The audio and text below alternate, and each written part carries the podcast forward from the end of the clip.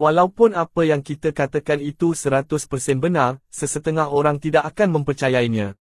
Mereka akan mengejek kita, maka hancurlah hati kita. Jangan risau.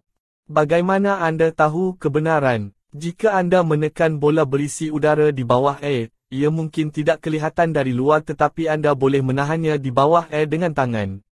Kebenaran pasti akan terselah suatu hari nanti. Kebenaran akan menang suatu hari nanti.